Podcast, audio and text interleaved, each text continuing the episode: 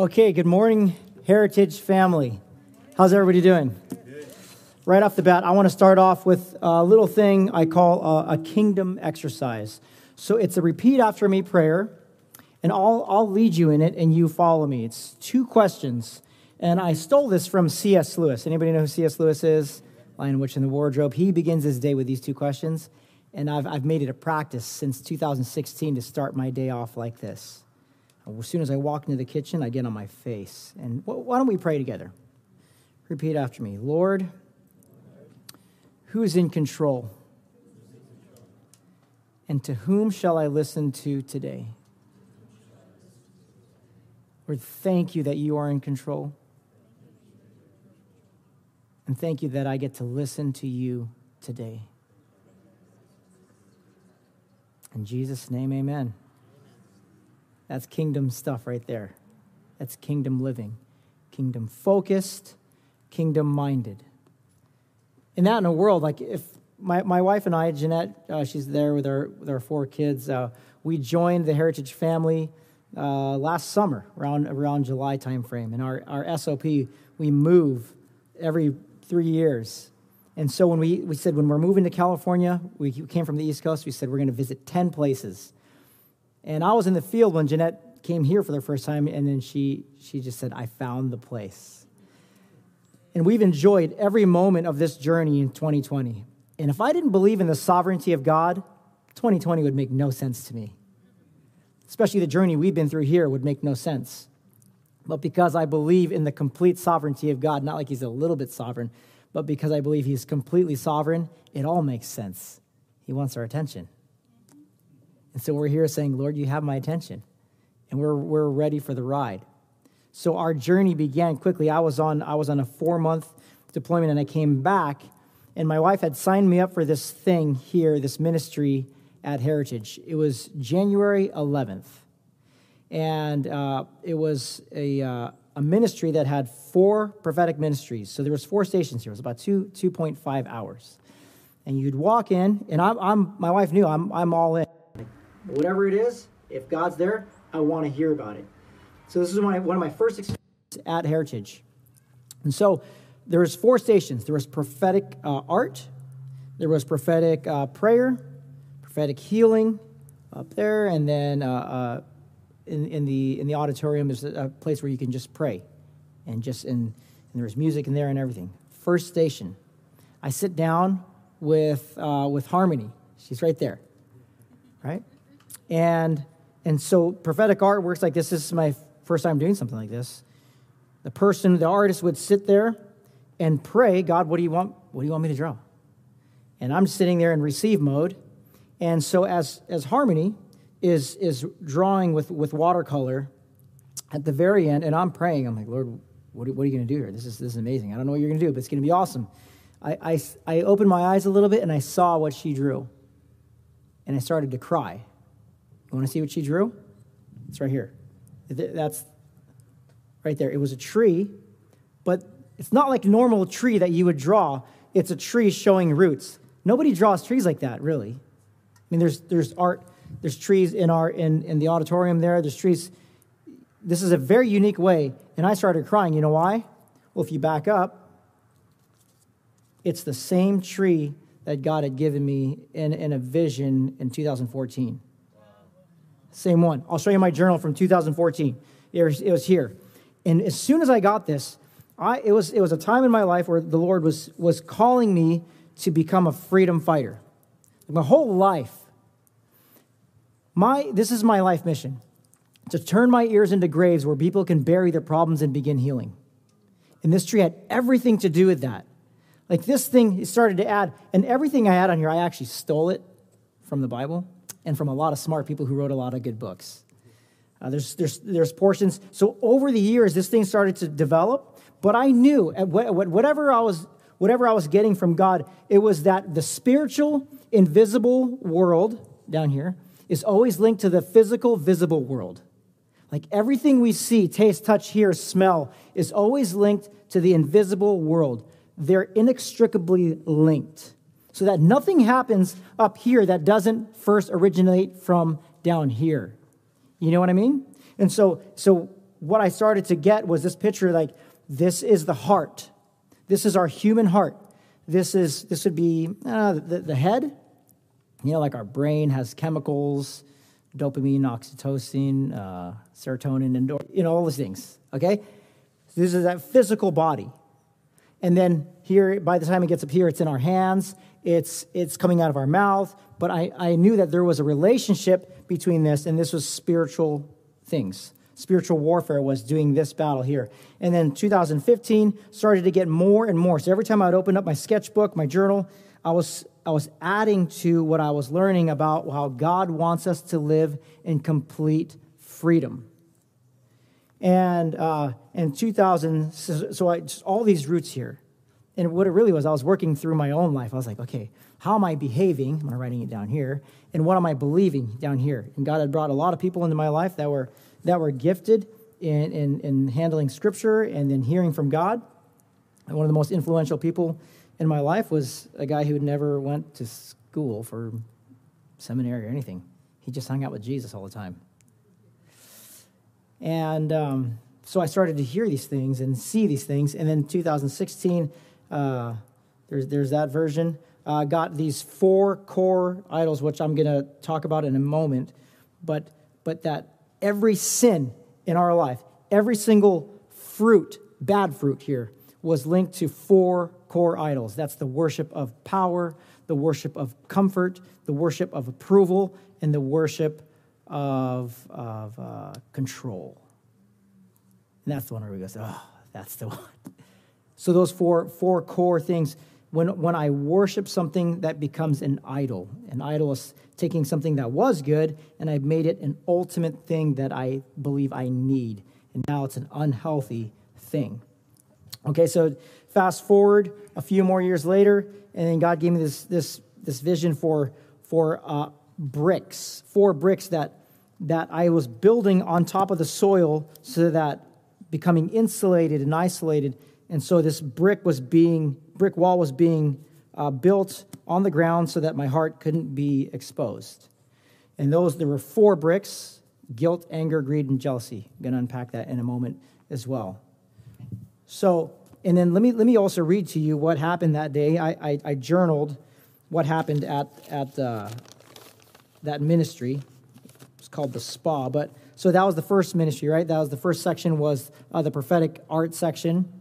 I walk out of there, drying my tears, thinking that was amazing. And then the next station was a was a prayer station, and uh, I, I, I walk into the room and there was four ladies sitting there, and the first thing I thought was, God, you're so funny. This is great because I had this evil theology before that you couldn't really minister to me unless you were the same gender. And that's ridiculous, right? But God had delivered me from that, and He showed me His sense of humor by saying, "Watch this." So I walk into this room with four ladies there. They don't know me. I've never met them. I just got back from a deployment.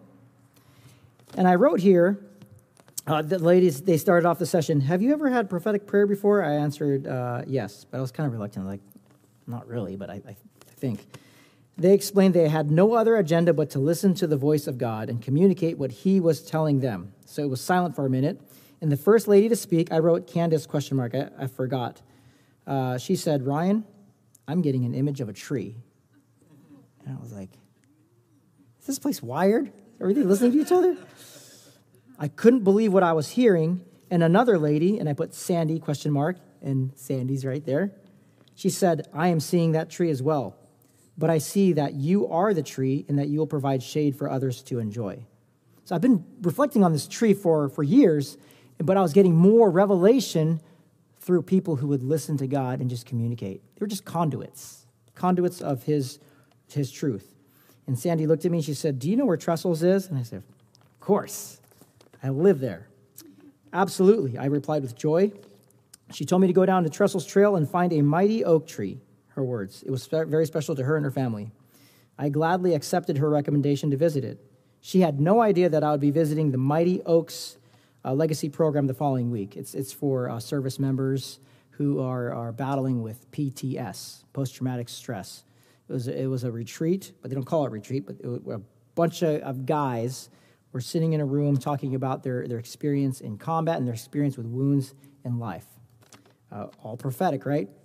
And that was based off of Isaiah 61 3 that God will restore people to mighty oaks of righteousness.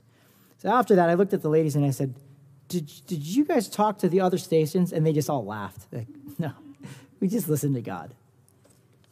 But it was new to me. And more and more, I'm finding out this is nothing for God. And I didn't share this at the last service, but I went home and my daughter Giselle, who's who's got a gift, I said, "Baby Rook, uh, she's she uh, was eight at the time. I was holding her hands. I said, I want you to draw what what what God is giving you right now. Guess what she drew? She drew a tree. She drew a tree. Okay, so here's the tree. Okay, I'm going to jump into this. Uh, June, if you could show this. Um, 2020, so I wrote a book about it. Okay, and the book costs free 90 free. It's about 143 pages because I believe that God's word is free and he wants to give out his truth to set people free. So this thing is free of charge. Um, still, still dialing it in, um, 100% plagiarized from the Bible and from other people that, that I just thought were, were pretty awesome. So, so that book is available. Okay, here's, here's the tree illustration. Now I'm going to illustrate it by bringing up this thing here. I learned last time I got to go around the speaker. Okay, nope. And I'm going to block it here. Okay, so here, here's how I'm going to illustrate it. Ryan, can you see that? Is that good? Okay. Um, like I said before, the, the, the physical, visible world is linked to the invisible uh, spiritual world. The way we be- behave is always linked to what we believe. The passage that this is that, that this is all based on is James 121. And in James 121, he, he, he gives what I call the gardening principle or, or a planting principle. James 121 says this, therefore put away all filthiness and rampant wickedness and receive with meekness the implanted word which is able to save your souls. If you're going to plant a tree, if you're going to plant a garden and it's going to be healthy, first thing you need to do is what? Got to get rid of all the junk on the, on the ground. If you have something here and it's not bearing good fruit, well, the problem is not necessarily up here as much as it is, it is down here. Okay? Uh, so this principle of first uh, of James 121 you get rid of all this stuff and then you'll have good fruit. Now that is combined with another verse, 1 John 1 9. And this one's etched on my soul because it's used so much. In fact, if you use 1 John 1 9 as much as you should use it, this should be falling out of your Bible. If you know it, say it with me. There, uh, if we confess our sins, He is faithful and just to forgive us our sins and cleanse us from all unrighteousness. Here's a little Bible study tip I like to do.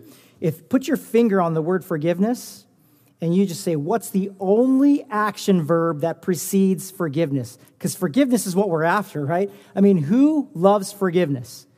Who wants forgiveness? Yes. So put your finger on this word forgiveness and look at the only verb that precedes the word forgiveness.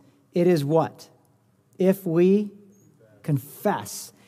If you look at the word in the original language for confess, it's the Greek word homologeo.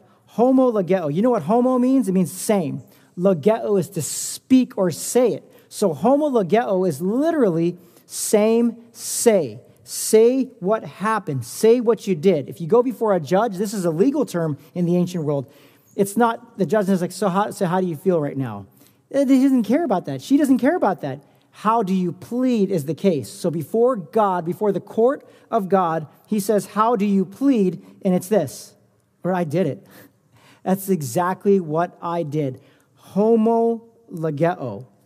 Same say. And with that comes forgiveness and cleansing from how much unrighteousness?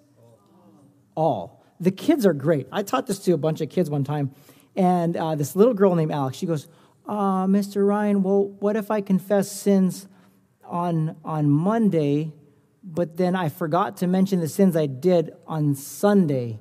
So what does God do with that? Right? This is amazing. Kids are so deep. Well, according to this passage, you confess sins. Now, this is inferring that I'm not going to confess something I'm not aware of. I'm confessing all the things I'm aware of. Right? We can't sing a song we're not we don't know. So we this is saying confess the sins that, that are on your heart, you're on your mind. And then cleansing from all unrighteousness. The problem is, I can, I can be clean, and the next thing you know, I walk out into the world and I stepped in another pile of you know what. Okay? And then I, I go, oh, Lord, that's on me again. Thank you for your forgiveness. A life that's marked by confession and repentance is, is like this Lord, I'm, I'm believing this. Thank you for your forgiveness. Notice, because of this, I did not ask God to forgive me. I confessed my sin and then I thanked him for his forgiveness. That's got to be drilled over and over, like an athlete drilling his moves, dribbling a ball, or whatever. It's going to take time to get that into your muscle memory. Now, now my kids are back there. If, you, if you're a parent, I mean, if you're anybody, if you're a person, you're going to need to confess your sins. And sometimes I go like this, like especially for my son back there, I go, I just did the same thing like five minutes ago. I don't really want to confess. And the Lord's like, no, just do it. And then I get down on my knees to my kids and I say, Daddy messed up again.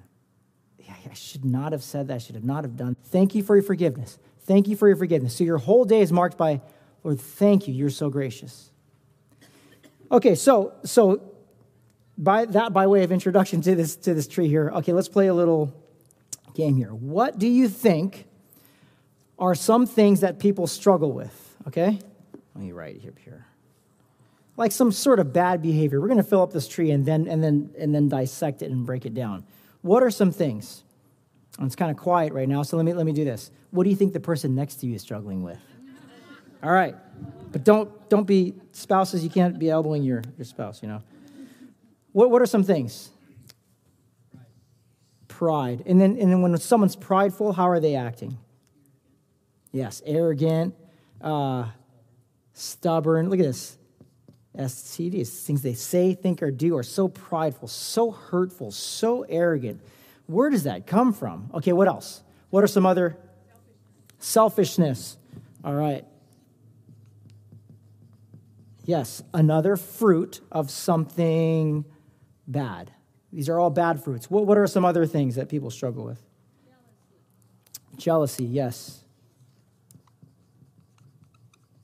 Jealous lust. See, this is easy when you start thinking about other people, right? Remember, these are other things people might be struggling with, okay?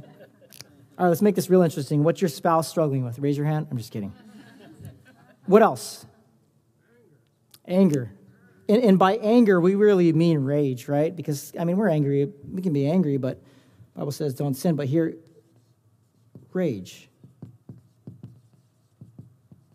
people angry about a lot of things today. A lot of things. Anger and rage and manifesting into breaking things and throwing things and tantrums. What else? Yeah, and when some, bitterness. So when someone's bitter, how are they acting? Yeah, they're mis- yeah. Let's just put miserable. There was a study on the top destructive behaviors in the DoD, in the Department of Defense. And what they came up with is number one was suicide related behavior, the number one destructive behavior in the military. The Department of Veteran Affairs has a statistic on their website that is staggering. If you look up 22 a day, right? September, you see people doing the 22 a day challenge. You know what that stands for? 22 veterans a day are suiciding taking their own lives a day. That does not account for unreported suicides and accidents that were really suicides. So the statisticians tell us that that number of 22 a day is really 5 to 25% higher. And if we're being honest, it's probably higher than that. So suicide related behavior. There's also within the DoD there is domestic violence. There's also sexual assault there is also uh, substance abuse. There's also alcohol abuse. There is all sorts of manifested fruit. And what we want to do today is see what's at the bottom of this. So, the very first root, I have seven core roots here. I'm just going to breeze right through it. If you want to look at Freedom Vision, the book, then it's all there. First things first, the first root is the root, and I also have it up there. Yes, there you go. The root of deception. And the root of deception comes from the Garden of Eden. Uh, uh, Paul also talks about this in 1 Corinthians. But in the garden, Eve was deceived. She was deceived. She was having a conversation with the enemy that she shouldn't have been having. And it also led to the second root here rebellion. Who was the first person to rebel?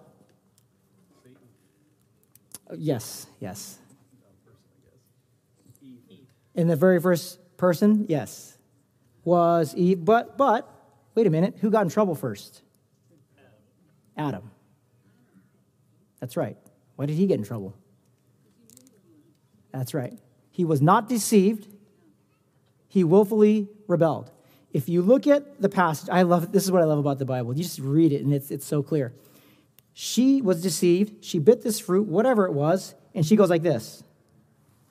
Boom. And she gives it to him. It says right there. She gave it to her husband who also ate. Adam's heart was re- such of rebellious nature, and Eve was deceived. He should have stepped in. How many, how many of you, you, you watch your spouse, and what's really going on on the outside is they are having a conversation with the enemy.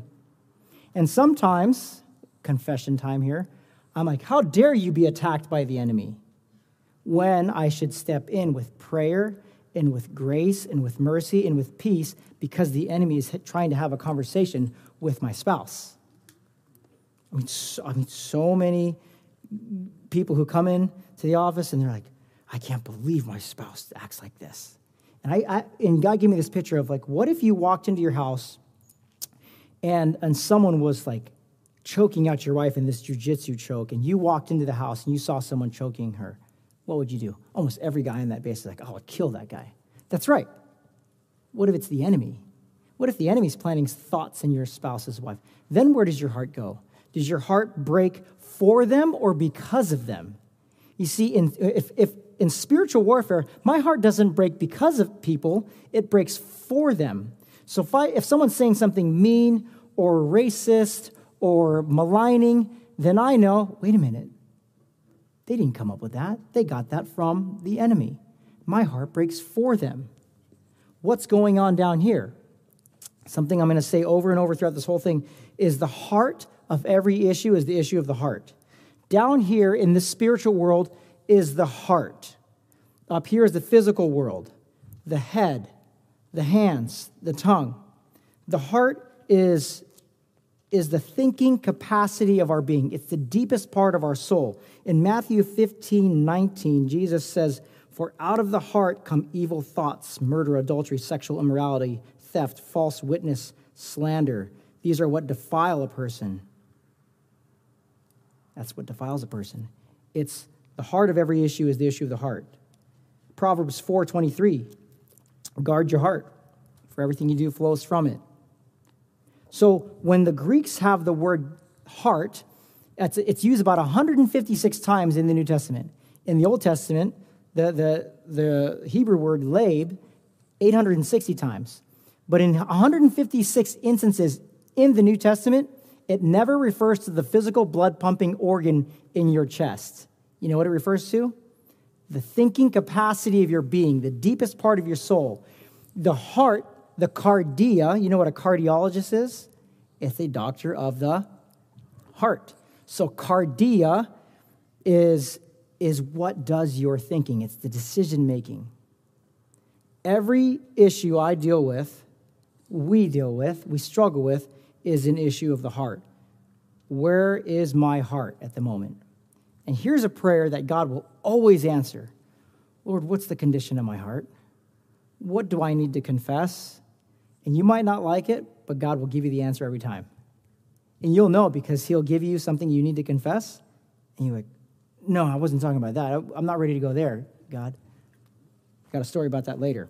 So, so deception and rebellion are our roots. Here's another root that, uh, if you look in the scriptures, it's called the love of what? The love of money.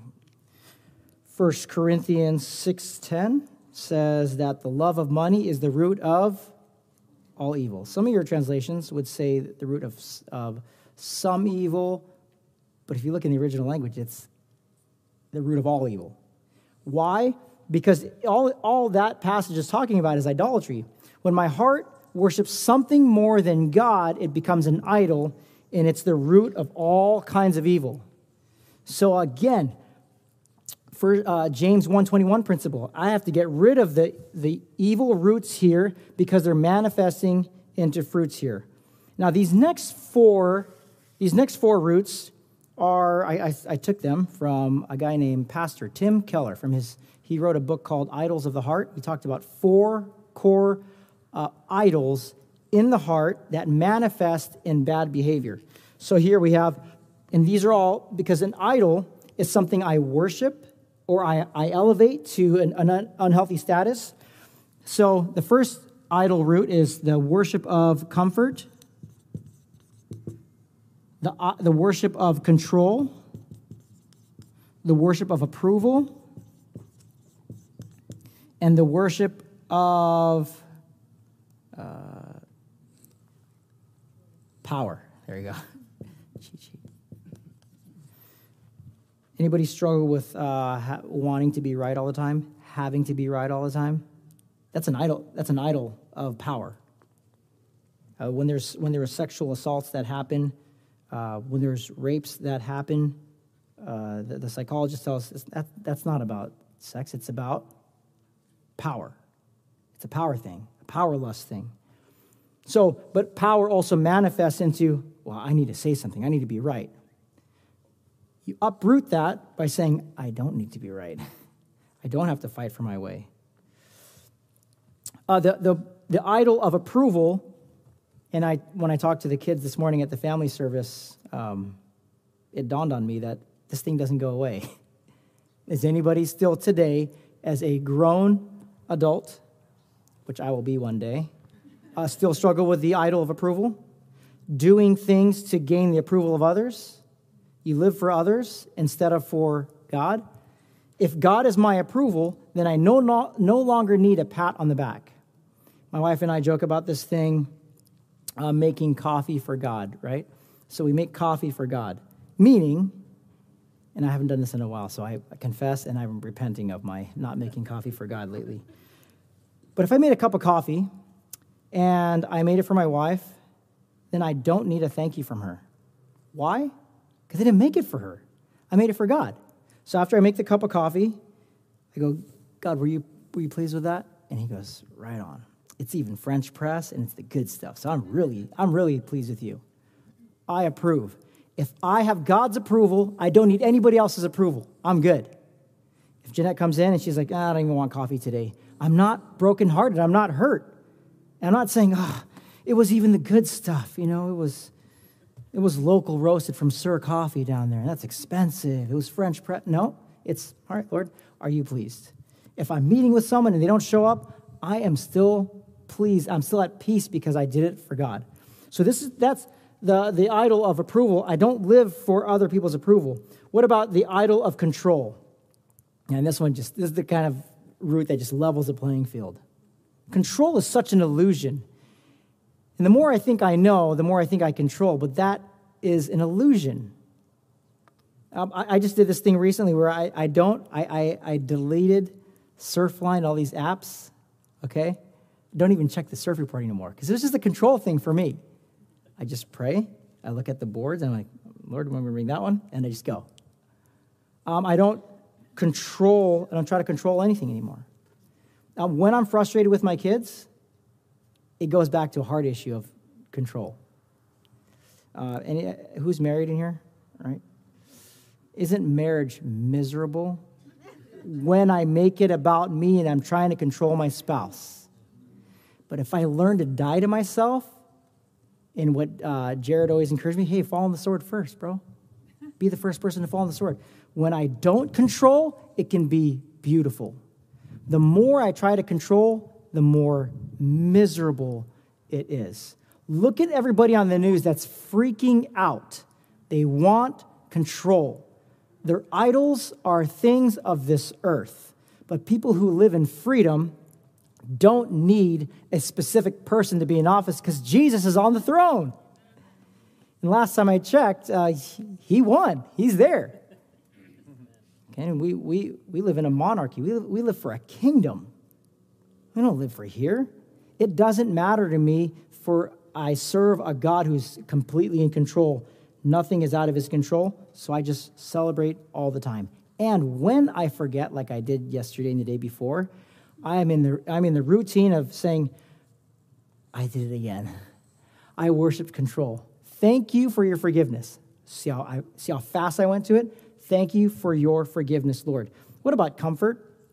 Worshiping the God of comfort means I only do things that make me comfortable. Um, sitting down and confessing sin is not comfortable. It's not. But it's what God calls us to do because when He is our Savior, then there is no more hiding. There is a tendency to live in emotional insulation and isolation. Do we know the difference? Emotional insulation is uh, I'm going to let you know me, but you're not going to know me all the way. Emotional isolation is like, no one's even going to get to know me because I protect myself. So all of these roots underground are feeding this. Uh, and Nolan Powell sitting right here at, at the first service, he goes, yeah, and, and you have to get rid of all the roots because if you leave one, it's going to be a mess and they're going to grow back. How many roots can we afford in our lives? What if I got rid of six, but I left seven? I, I have to search my heart over and over every day and say, Lord, is there anything left there? And He will, I promise you, whether it's through people or speaking directly to you, He'll tell you what needs to be confessed. You're probably doing it right now. And what I would say is write it down in your heart, write it down in your soul, write it physically on a piece of paper and say, This ends today. My story of being known, um, the Lord uh, just, just, just told me it was, He was so clear on a specific night, on this day, we lived in Hawaii. He said, I want you to step into the light and be fully known by your spouse. And I was like, no way. And I was talking to a guy uh, who, who encouraged me, and he goes, The enemy's got nothing on you, right? You can be fully known. And so this one night, I went, it was like midnight at, at night, and, and I was pacing, and I told Jeanette, I said, I have to, I have to go uh, walk the dogs. She's like, Walk the dogs? Midnight.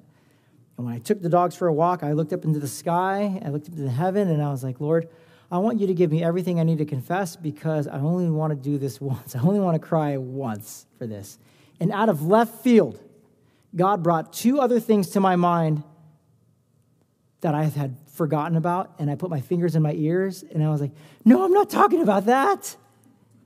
And I was like, I guess you want me to be free, Lord. Four things? Whew, it's going to be heavy. So I walk in, it's like two in the morning now. And I said, Babe, um, our whole marriage, I've, I've, I've been in um, bondage to fear, but that ends tonight. And one by one, one, two, three. And if you want to know the details of that story, let's grab a cup of coffee. I'll tell you the whole thing. I got no shame, no problem. I've been set free. But for that night, one, two, three, four. You know her response was? Well, she caught her, she, she got caught her breath, and she goes, I guess it's my turn.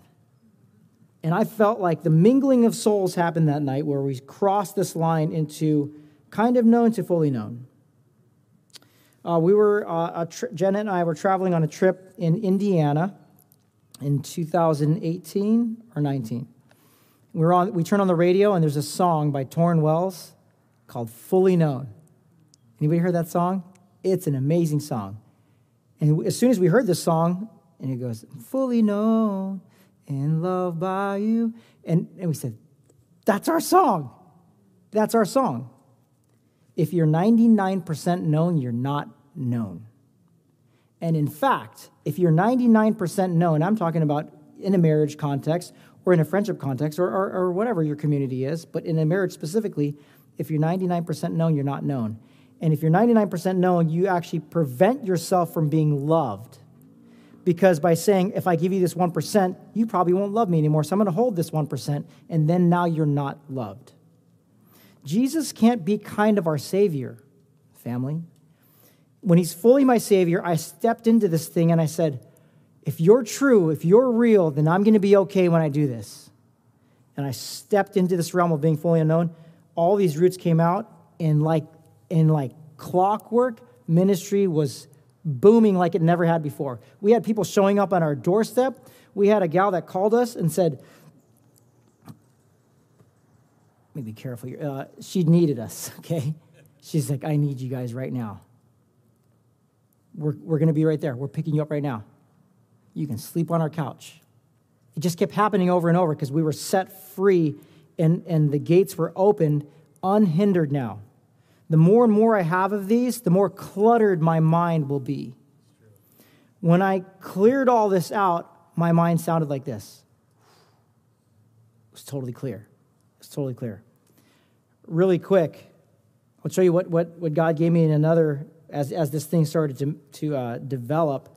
Um, in Deuteronomy, you've heard in, in Hebrews, it talks about, uh, some, some versions say uh, a bitter root. Well, I looked at the word in the original language. It's, not really a, a, a, root of bitterness, it's a root that leads to bitter fruit. And that comes from, from Deuteronomy 28. But uh, so if there's this, if I'm believing a lie about God or about the word or about truth, then it'll manifest into these four bricks. I think that's the next slide here. Yes, four bricks. And these four bricks are guilt, anger, greed, and jealousy. Now, all of these four bricks I, I, define in what I call debt debtor language. You know what debt debtor language is? It's like somebody owes somebody something. So these all have to do with bitterness. Here's the lie and then the bitterness manifests into these bricks. And if I keep building these bricks around me, then no one's going to be able to see my heart or get in, and I'll be completely isolated. And isolation is not the worst thing we do, but it is how we do the worst things. So, guilt says this I did something wrong, I owe me. I did something wrong, I owe me. I can't believe that, and I keep beating myself up and guilt turns to shame. Guilt says, I did something wrong. Shame says, I am wrong. I'm a bad person. Anger says, You did something wrong. Mike, you did something wrong to me. You owe me. I'm angry at you because you owe me. Uh, greed says, The world did me wrong. My work did me wrong. They owe me. They owe me. Jealousy is looking at God and saying, You owe me, God. Why did you make me five foot one? I want to be tall like Jared, you know, or whatever. Uh, one time in Oceanside, we were locked out of my grandma's house, and um, guess who got us in the house? They put me through the window. You know, it was like a small window, and this, and I found my calling in life. So I don't need to be jealous. Now, the antidote to all these things is forgiveness the passage that you would want to look at to talk to, to get the definition of forgiveness is Matthew 18, 23 through 27. And then in summary, Jesus is saying there's a servant who owed a lot of money to this one guy. And the king said, Yeah, I'm going to wipe that slate clean. It was millions and millions of dollars. And that same servant who was just forgiven, the debt was canceled, he went to another guy who owed him a fraction of that, and he started to choke him out. And Jesus says here, uh, this is Jesus' definition of forgiveness um, canceling the debt. Okay? 33, and you should not have had mercy on your fellow servant as I had mercy on you. And in anger, his master delivered him to the jailers until he should pay all his debt. 35, and so my heavenly Father will do to every one of you if you do not forgive your brother from your heart. To forgive someone means you take their debt and you you rip it and you say you owe me nothing anymore so if you're feeling guilty from something you've done the antidote to guilt is confession. I did this. And then it's gone. First john 1 9 you go right into thanksgiving. The antidote to anger you owe me is forgiveness. I cancel your debt. You don't owe me a thing. Jesus paid for it and he left the tip so it's pretty awesome. There's nothing left for me to do. The antidote to greed the world owes me? Generosity. If you want to get rid of this brick in your life, so to generosity. Sometimes your body follows your heart. So if you said, you know, I'm going to give this much, because giving is an act of worship, boom, and it's direct deposit so that I forget about it.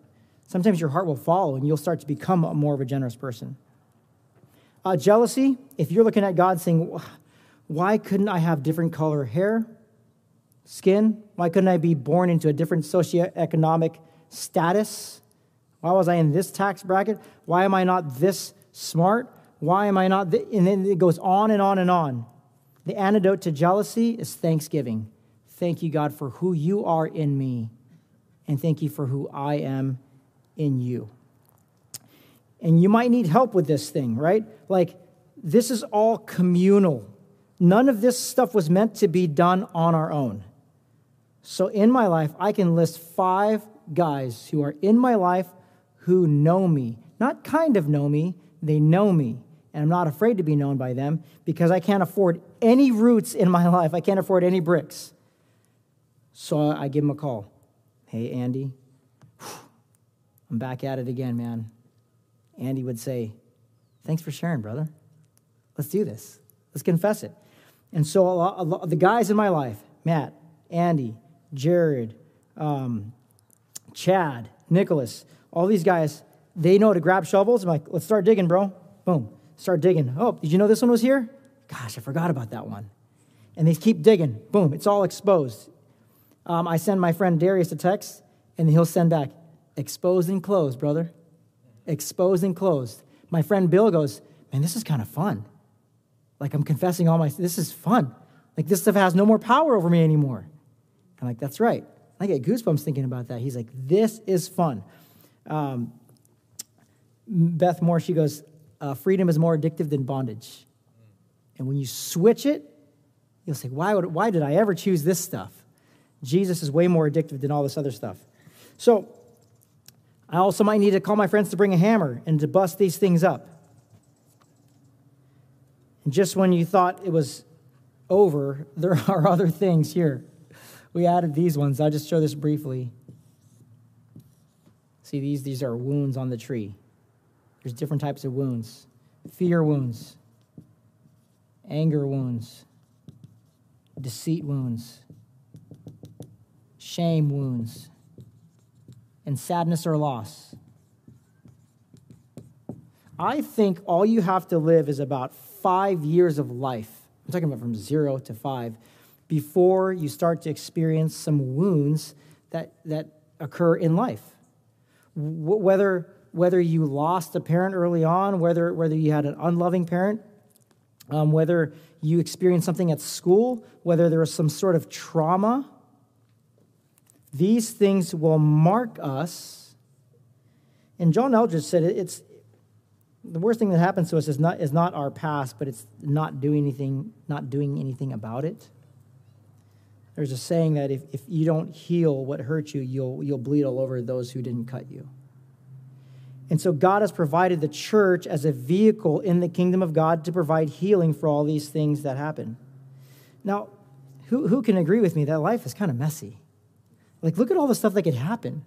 This is early on. I've never been in a counseling case where someone didn't need to go back to the time that they were a young kid and, and have to release or forgive something that happened in the past, whether it was a wound or release something that they learned. There's, there's, there's a part of the book where I talk about weeds that, that grow up and choke out the tree. I mean, generational patterns in the families, kind of bad habits that we have learned from our family members that have been passed down because they didn't know any better. They just learned it and they learned it. But at some point, someone in the generational fam- family lineage has to say, I'm standing up and we're breaking this curse right now. No more. Whether anger was passed down from father to father, we have the Holy Spirit who says, Nope, that ends right now. And then the enemy loses. And God says, Awesome. Uh, there's so much more. I'm going to I'm to wrap it up here uh, because this is so, like, how are we supposed to do this? This can be so discouraging. But God has given us the body of Christ to do this together. We are not created as an island. No man is an island. No woman is an island.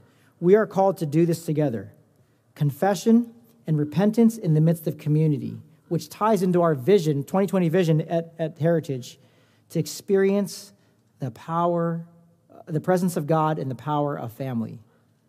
It's a, that's a communal vision statement. What is freedom uh, in, according to the Bible? So, last verse here. Turn to 2 Corinthians 3.17. 2 Corinthians 3:17.